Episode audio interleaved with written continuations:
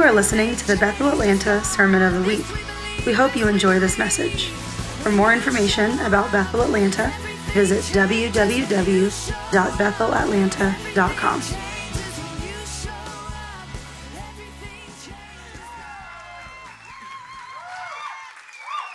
Well, I was really hoping he was talking about me, or that was going to get real messy real quick.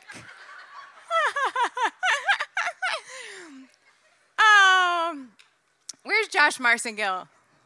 Is he in here? Okay, what the heck? Did you did you guys know he recently released a book? It's called Encounters, uh, and. He is, he is literally one of the most profound human beings I have ever in my thirty-seven years of life experienced, because he talks about his encounters with the Lord like we're all having them in that way. And let's just be honest, we're not, okay? And um, like one day he was just casually saying that the Father, Son, and Holy Spirit just came to him in the middle of the night and sat on his bed, and... And then he lost me at the Father, Son, and Holy Spirit sat on his bed. And uh, I was like, he's my under neighbor. So that means he li- lives in the basement, but it's awkward to say he lives in the basement. So we say they're our under neighbors. And so all I could think was, send him upstairs. Like, if the Godhead, if the Godhead comes and sits on the foot of your bed after your conversation, send him up two flights of stairs. Right? Anybody with me? So listen, everybody should go to Amazon and buy that book, because uh, when someone in our house releases a book, it's not just their message, it's our message. And who who right now is working on a book? You're working on a song that you you feel a stirring in your heart this year to own your voice. And so it's important that you realize you're a part of a family that believes in you, that's proud of you, that, that we rise together so you can do it. And one of my, I'm going to give away two books today. Where's Mary Beth? Is Mary Beth in here? Mary Beth and Kyle right back there. Oh my gosh, can you stand up? Mary Beth Francis and Kyle. Oh my gosh, they are heroes in our house. They are heroes in our faith. I have a lot of heroes, and they are at the absolute top of the list. And she just recently released a book. Look how beautiful this is. Oh, Becoming the Butterfly. And it it's going to help us all. And it uh, it is her process of losing two kids. And I want to read a, a little excerpt. And then I, I really felt like Jesus wanted to honor this morning anybody who has lost a child, Uh, whether it was fifty years ago or five days ago, or if you're, you've been trying relentlessly to have a child. And I, I just felt like the timing of the release of this book was uh, a message and a word from heaven for all of us. And so um, I'm going to read you uh, an excerpt from one of her journal entries in the process of grieving the loss of her little girl, Opal Joy. Okay. Um, this weekend, my brother and his kids came to visit, and we've had a fun-packed, delightful time. When bath time approached for my niece, my heart had to step into its courage and wear it bravely. Anybody ever had to step into courage and wear it bravely? It always seems that the little things challenge me the most. This time, the little thing was the soap, the soap that was intended for my daughter. I felt the emptiness of her absence as I made the decision to share her soap with my niece. And as I made that seemingly simple yet heart-wrenching choice, it was, is, it was as if I could hear her remind me, "I'm generous, Mommy." So I, I shared her soap, and it hurt. The bubble bath was my next hurdle. My adorable niece got so excited about the possibility of bubbles in her bath, but I wanted to grip on to that unopened bottle of bubble bath with every bit of my strength. That was my daughter's bubble bath, and I didn't want anyone to sh- I didn't want to share. It wasn't fair that it would be used on anyone but the one I had prepared it for. But again, it was as if I could hear my daughter remind me of her generosity. In her honor, I opened the bottle and poured it for her delighted and giddy two-year-old cousin. And then it was the washcloth, that cute and tiny, softer than a regular washcloth piece of fabric awakened my grief as I handed it to a happy little girl who reminded me of my own and all the bath time joy I will miss having with her. I then combed my niece's hair with Opal's comb, and her uncle Cowell and I helped her settle down for bed by reading to her a couple of Opal's books. It was so, so sweet, and it was so painful. For nine months, I got to know the spirit of a little girl who grew inside of me. And during that time, I learned how very generous and brave my daughter was. And tonight, it was as if the bravery and generosity in my daughter's spirit stirred up the courage in my own. My little brave heart reminded me of the one who makes me brave and who gives me the strength to step into the courage it takes to love another. Isn't that how it is? Our children are the ones who teach us the most about the nature of God. Psalm one hundred five, for God is sheer beauty, all generous in love, loyal, always and ever. It was with great bravery that our champion chose the cross. He chose to be generous with his life and pour it out like bubble bath for a happy two-year-old who will never know the extent of the love and bravery it took to do so. And it is this champion who cheers me on as I choose courage and generosity in the midst of my pain and in the, in the face of every little reminder of what I am missing. I am brave because he is brave, and my heart grew encouraged tonight. Wow, and I, you know, I felt like as a community, I just, I, I felt like Jesus wanted to walk in the room and honor our brave ones, that he, he wanted to remind you, I see you. I see you. I know the depths of your story. And I, I felt um, a spirit coming out of heaven, cheering on the saints in their race of faith. And so if you, if you have ever lost a baby fifty years ago, five days ago, if you're currently trying to have a baby, I just want you to stand, and I just want to honor you with uh, applause and celebration that you are heroes in our midst. So just go ahead and stand up, and we're We're just going to honor you. Look at this. Amazing. You are running a phenomenal race of faith. You make us better. You make us richer. You make us healthier. Wow. Wow. Hey, Kai, can you can you um give give this book to the, can you raise your hand right there? Yep. Can you give one book to her? And um, D yeah, yeah. all, all I could think was midwife. I'm sorry. Doula, doula. Sorry. Um,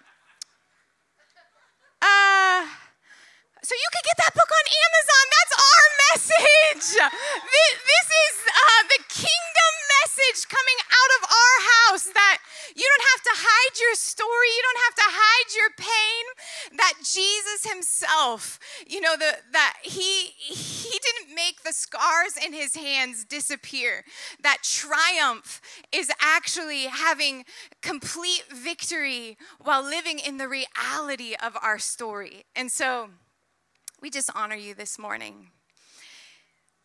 And we're going to turn to Romans eight, okay?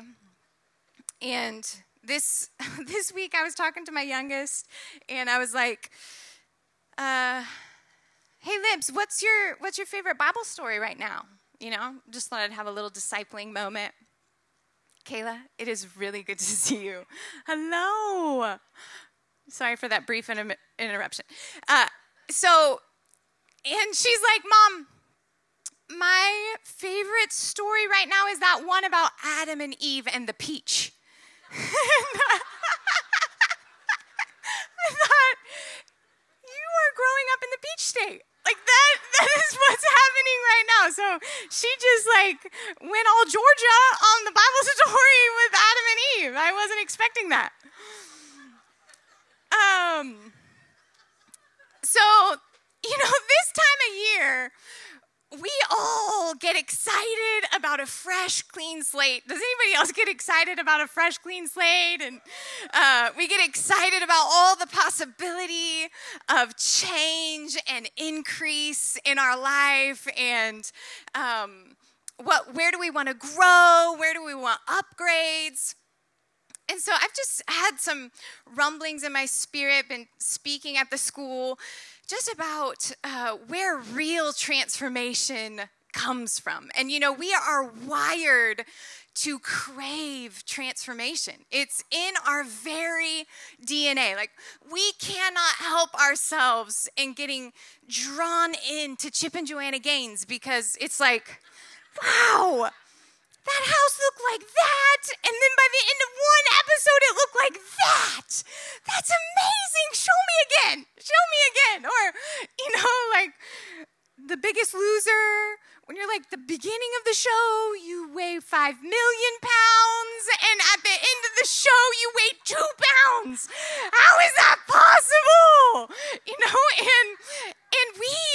We crave inside of our made in the image of a living God transformation. And for all of our days, we will be wired to crave going from glory to glory because it is our destiny. And, um, you know, Romans eight helps us know how to get there. You know, because how many of us have ever made a resolution and then it showed up on the same list for like ten years in a row? Anybody, any, anybody just super practically losing the same ten pounds they were losing in two thousand nineteen and two thousand twenty? Let's just be honest. We've probably been losing the same ten pounds for the last ten years. Um, but that's okay. so... So let's pull up a slide. I have a slide. This is the first time in my history of being a preacher that I have a slide. I hope. There it is. Look. This is the extent. It's just a few words. So just keep the expectation real low. Nothing's going to sparkle. Nothing's going to light up. And my husband actually did it for me. So. But, but there it is. It's a few words on a screen. It's just going to help us. It's going to help us. So we we all have a spirit. And, you know, before we met Jesus, that spirit was dead.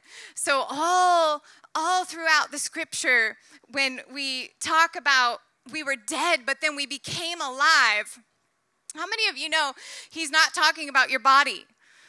Because when your body's dead, you're not here anymore, you know?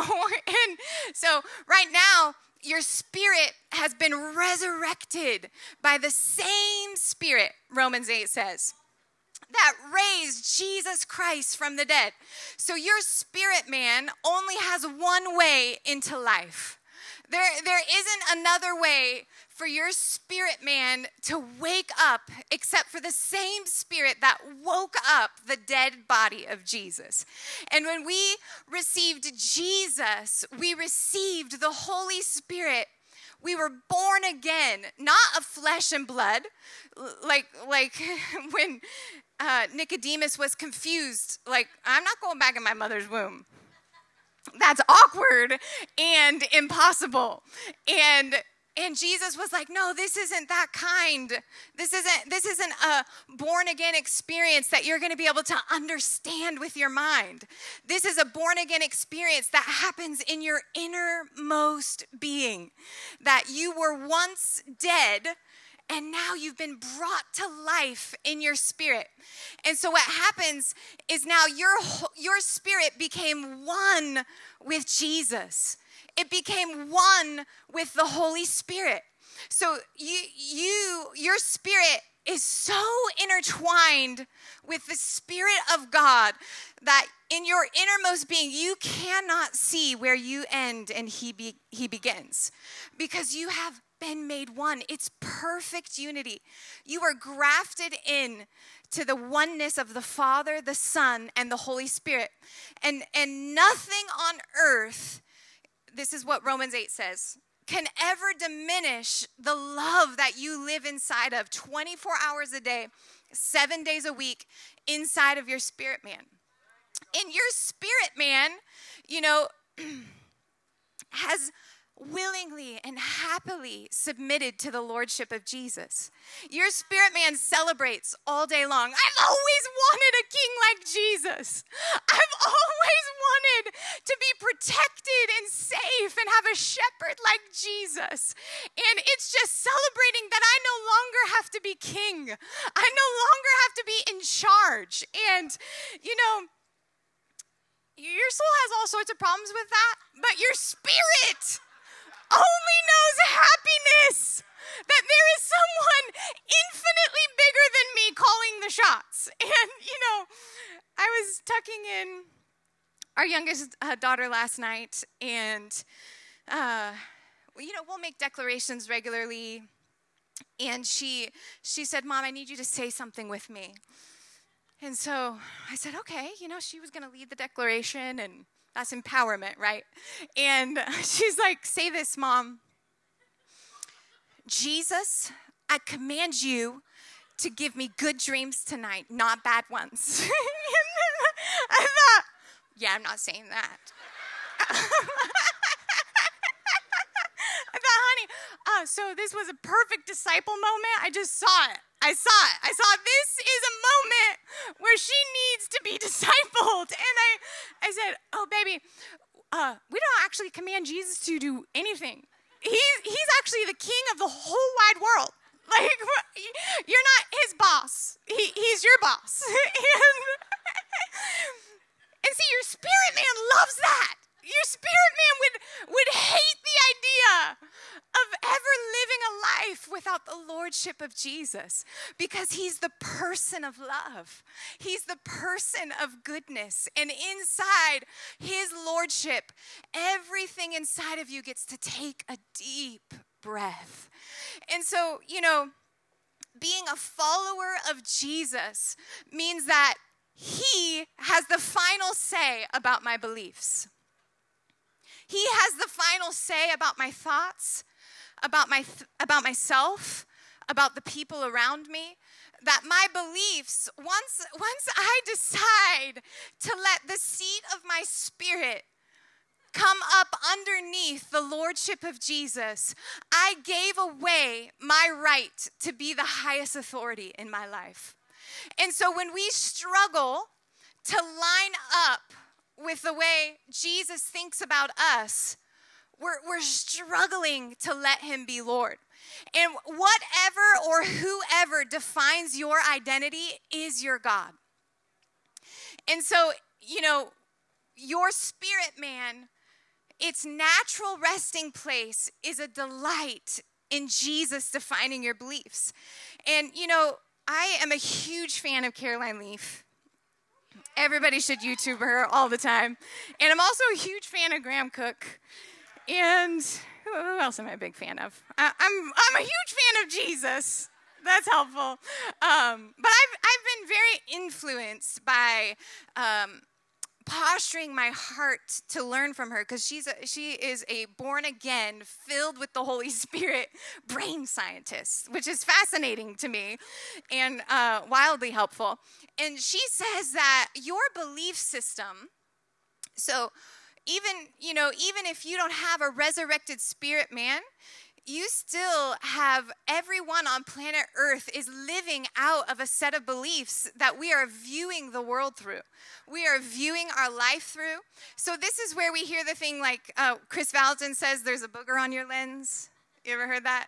So no matter what you're looking at, it's constantly distorted because there's a problem in your in your lens. There's a problem with the way you're seeing, and everything you see doesn't mean it's true just because you see it that way, which is uh, why we so desperately need not to be on the throne of our life, because I'm not the way, the truth, or the life, right? And um, she said, even in the womb, the D N A of your beliefs that will act as the rudder to your life are being formed.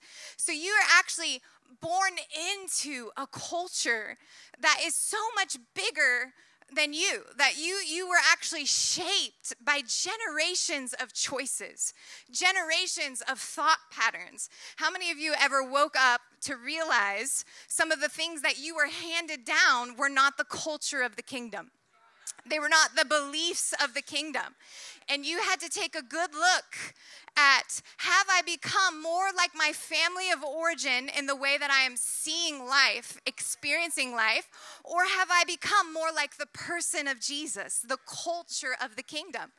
And it is a process of transformation in our identity, in who who we actually are in the kingdom, and the exchange that the cross created to give us access to become like Jesus, to process life in the same way that Jesus processed life while on the earth.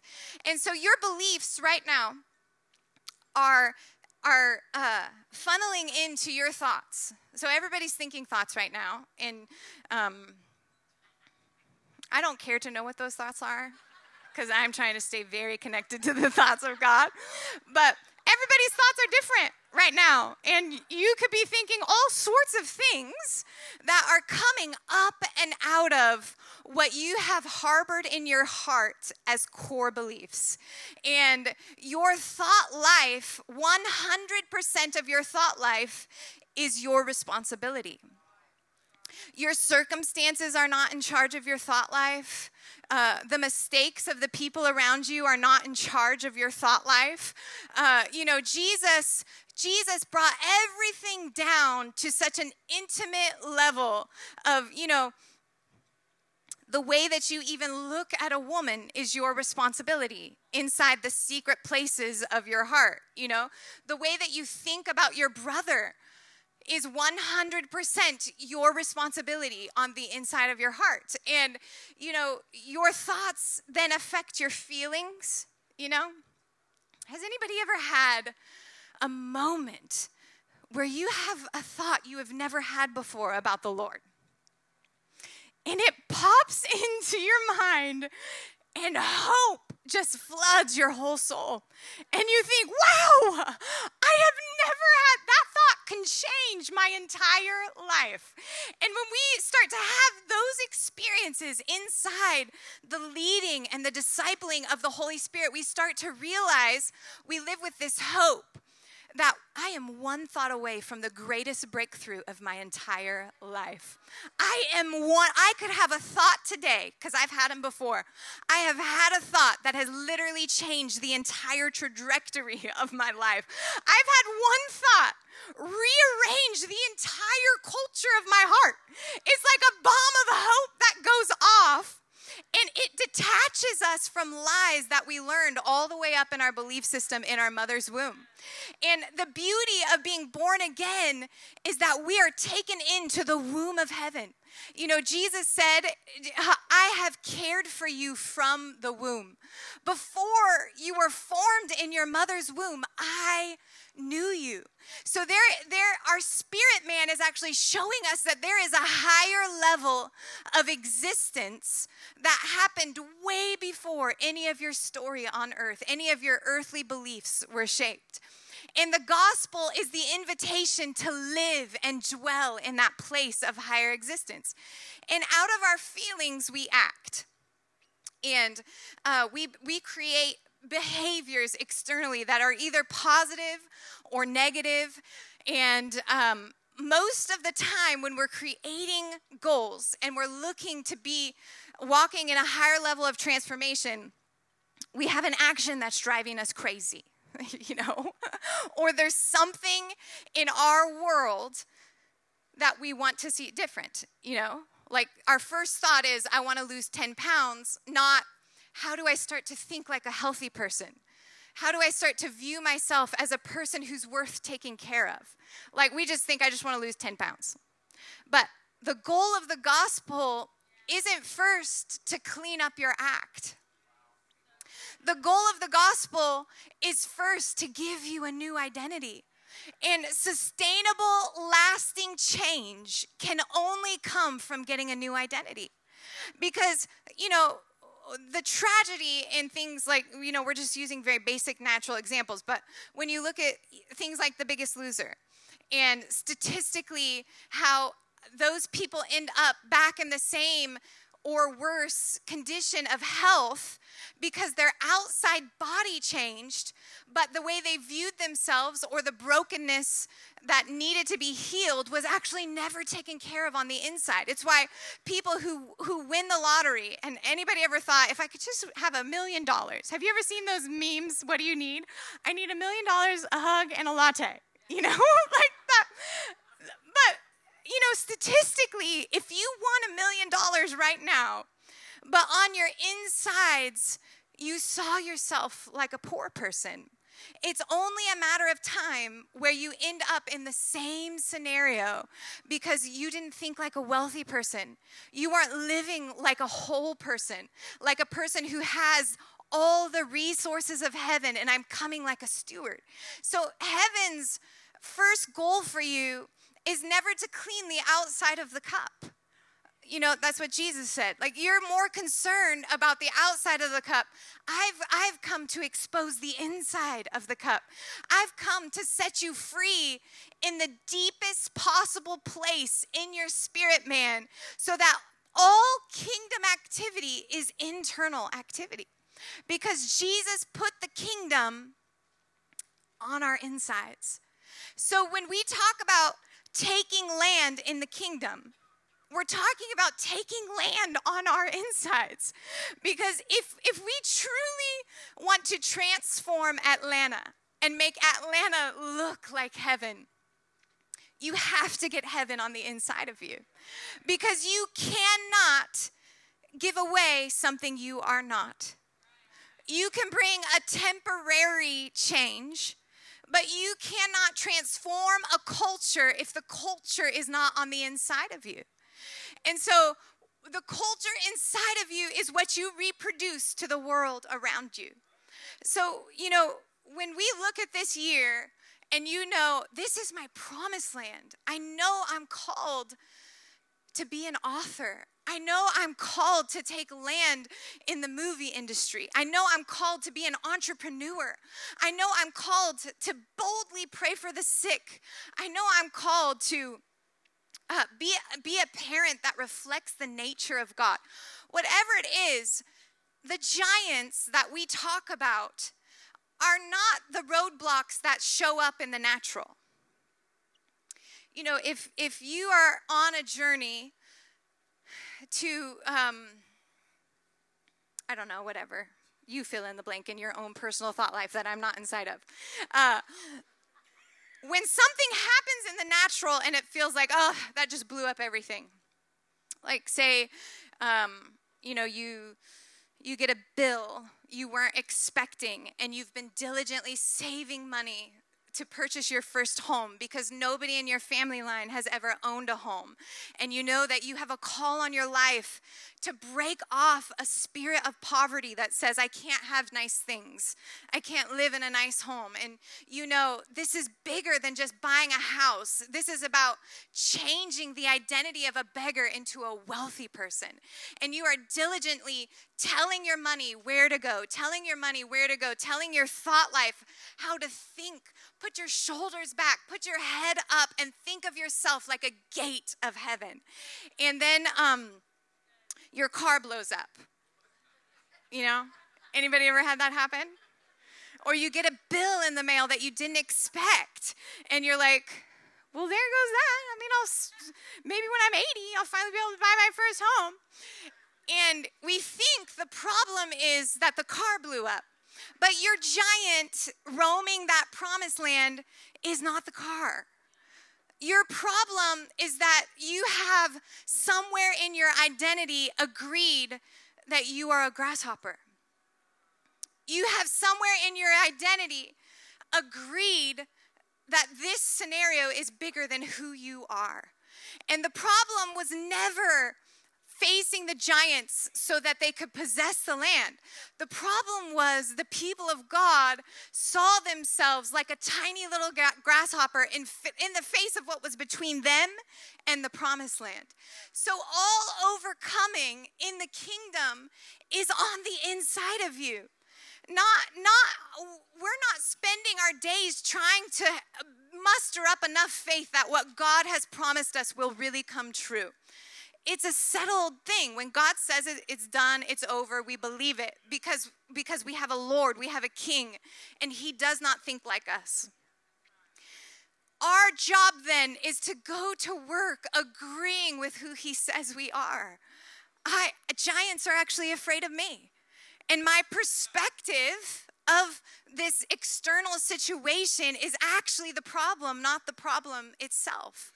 And we have to actually step into the circumstance and feel the brokenness and feel what, how this is not working.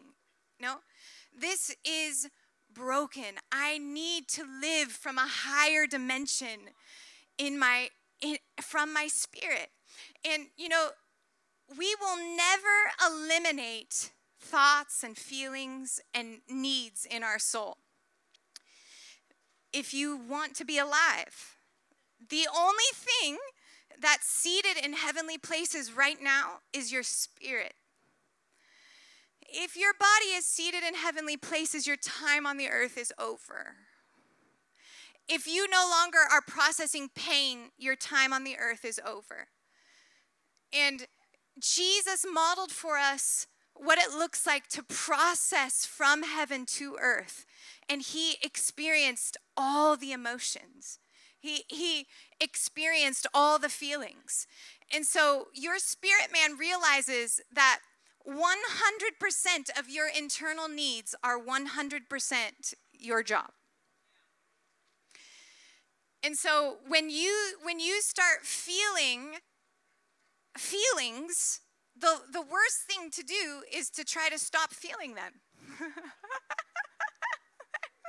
Because it, it perpetuates the brokenness when it's not lining up with heaven. And, you know, this is Romans eight. I just haven't read anything out of it yet. But um, I'm, I've just been, I've just been so busy trying to become it. Because the goal of spirit-led living is never that we can quote it or read it, but did we become it? Are we actually manifesting it in our life? And is it actually the rudder of my ship? Because that's what I'm concerned about. Is Jesus getting everything He paid for and me becoming the tabernacle of God? And, you know, this is this is what he says in here, is that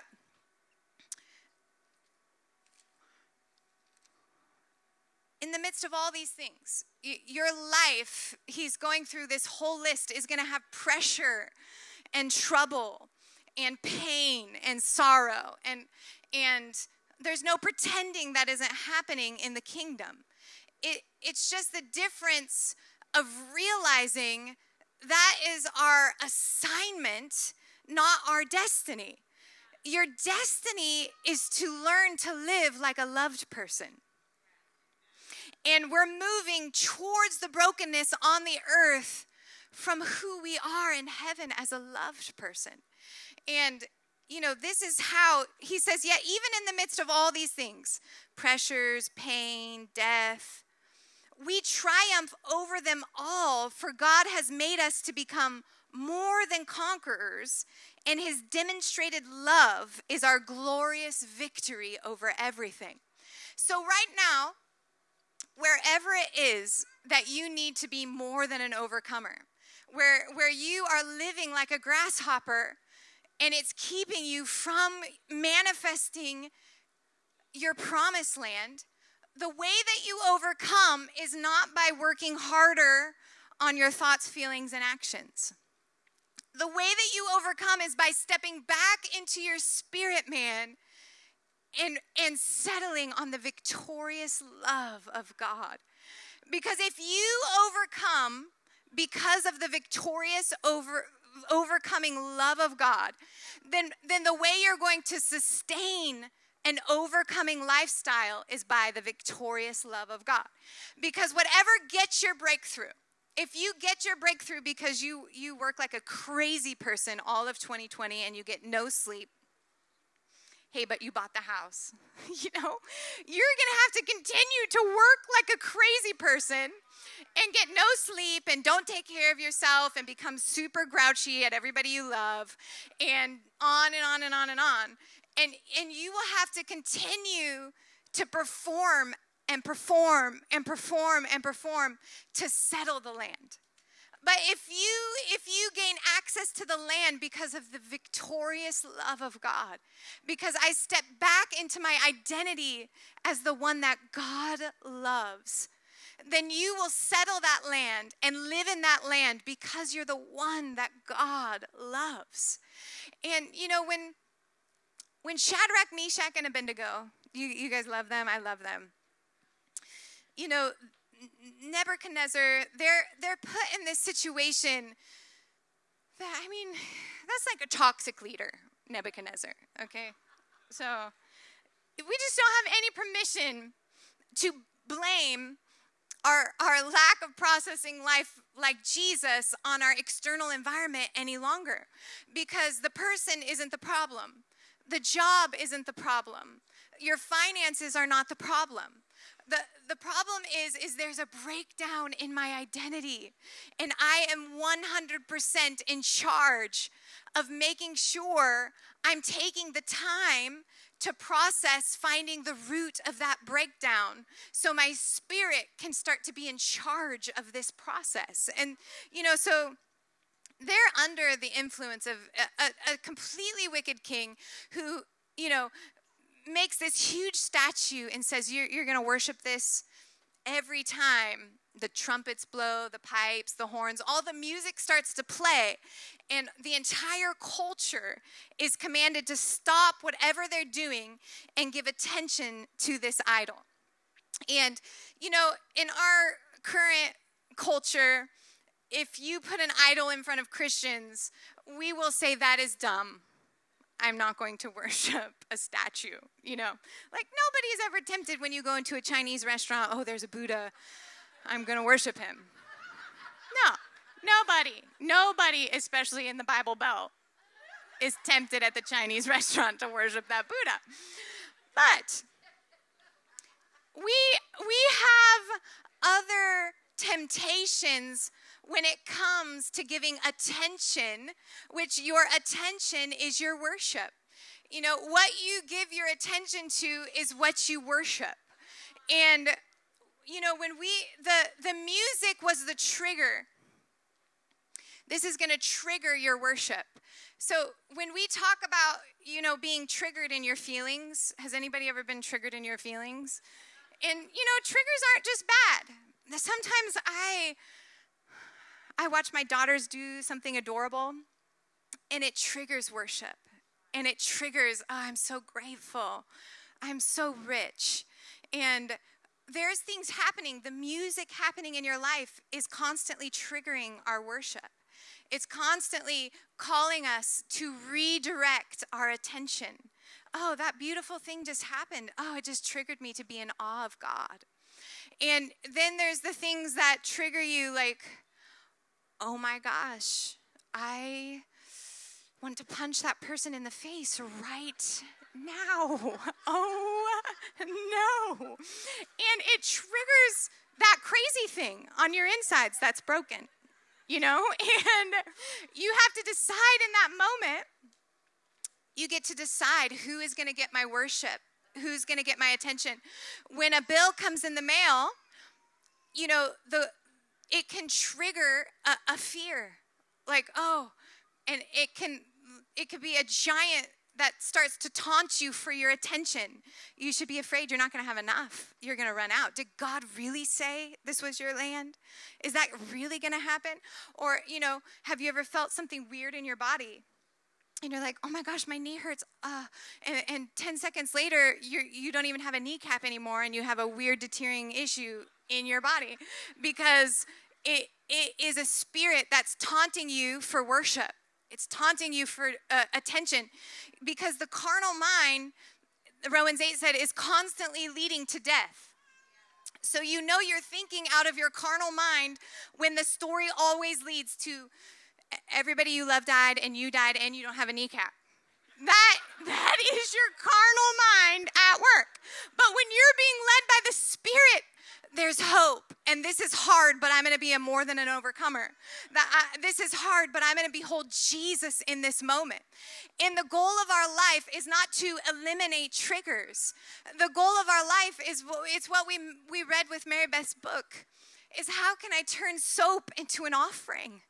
How, how can I turn a washcloth into an offering that touches the heart of Jesus?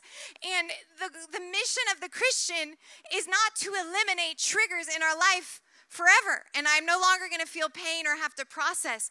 Our mission is, how can I turn every trigger into an opportunity to turn my attention onto Jesus?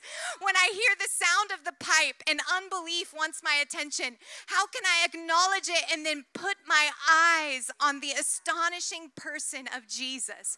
Because when we feel ourselves stepping out of the Spirit, and everything gets real negative real quick, you know? The quickest, you know, the, what I have learned to do, because this is this is what Romans says, is the mature people of God are those who are being led by the Spirit of God. So maturity in the faith is learning to be led by the Spirit. That no longer are we following where a spirit of slavery has led us, but we are we are of the spirit of full acceptance. That I'm not waiting to be accepted until my thought life is right. I'm not waiting to be loved until my actions are right. Because in spirit living, you don't become a different identity when your actions line up. You become a different identity when you yield to the authority of Jesus and let yourself be loved when you're missing the mark. Love covers a multitude of sin.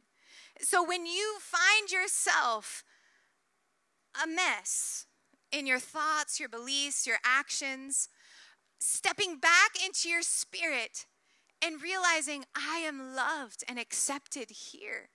Because the Spirit of God does not check with your life before he calls you holy. Otherwise, that would be self-righteousness.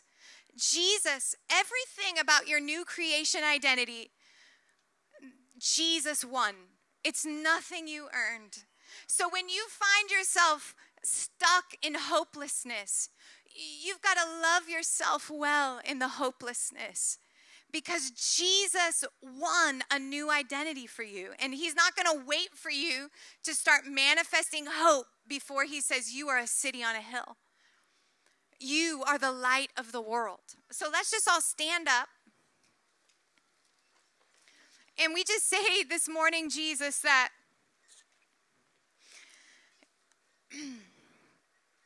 you know, the, when you find yourself living out of your soul, the quickest way back into the Spirit is to be astonished by Jesus, is to hear the sound of all the pipes, of all the triggers, of all the music, and just stop and be astonished by Jesus, because it's Jesus alone that gave us a resting place in his presence.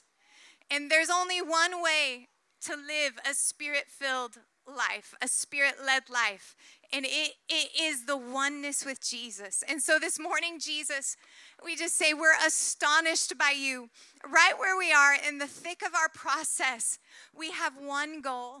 And it's to behold the beauty of who you are and the beauty of what you have done. That when we're better, we're not going to be loved more. That we get the fullness of your love right now, right here. The fullness of your presence right here, right now. So we love you, Jesus. And everybody said, amen. Okay, love you guys. Thank you for listening to the Sermon of the Week. To stay connected with Bethel Atlanta, visit w w w dot bethel atlanta dot com.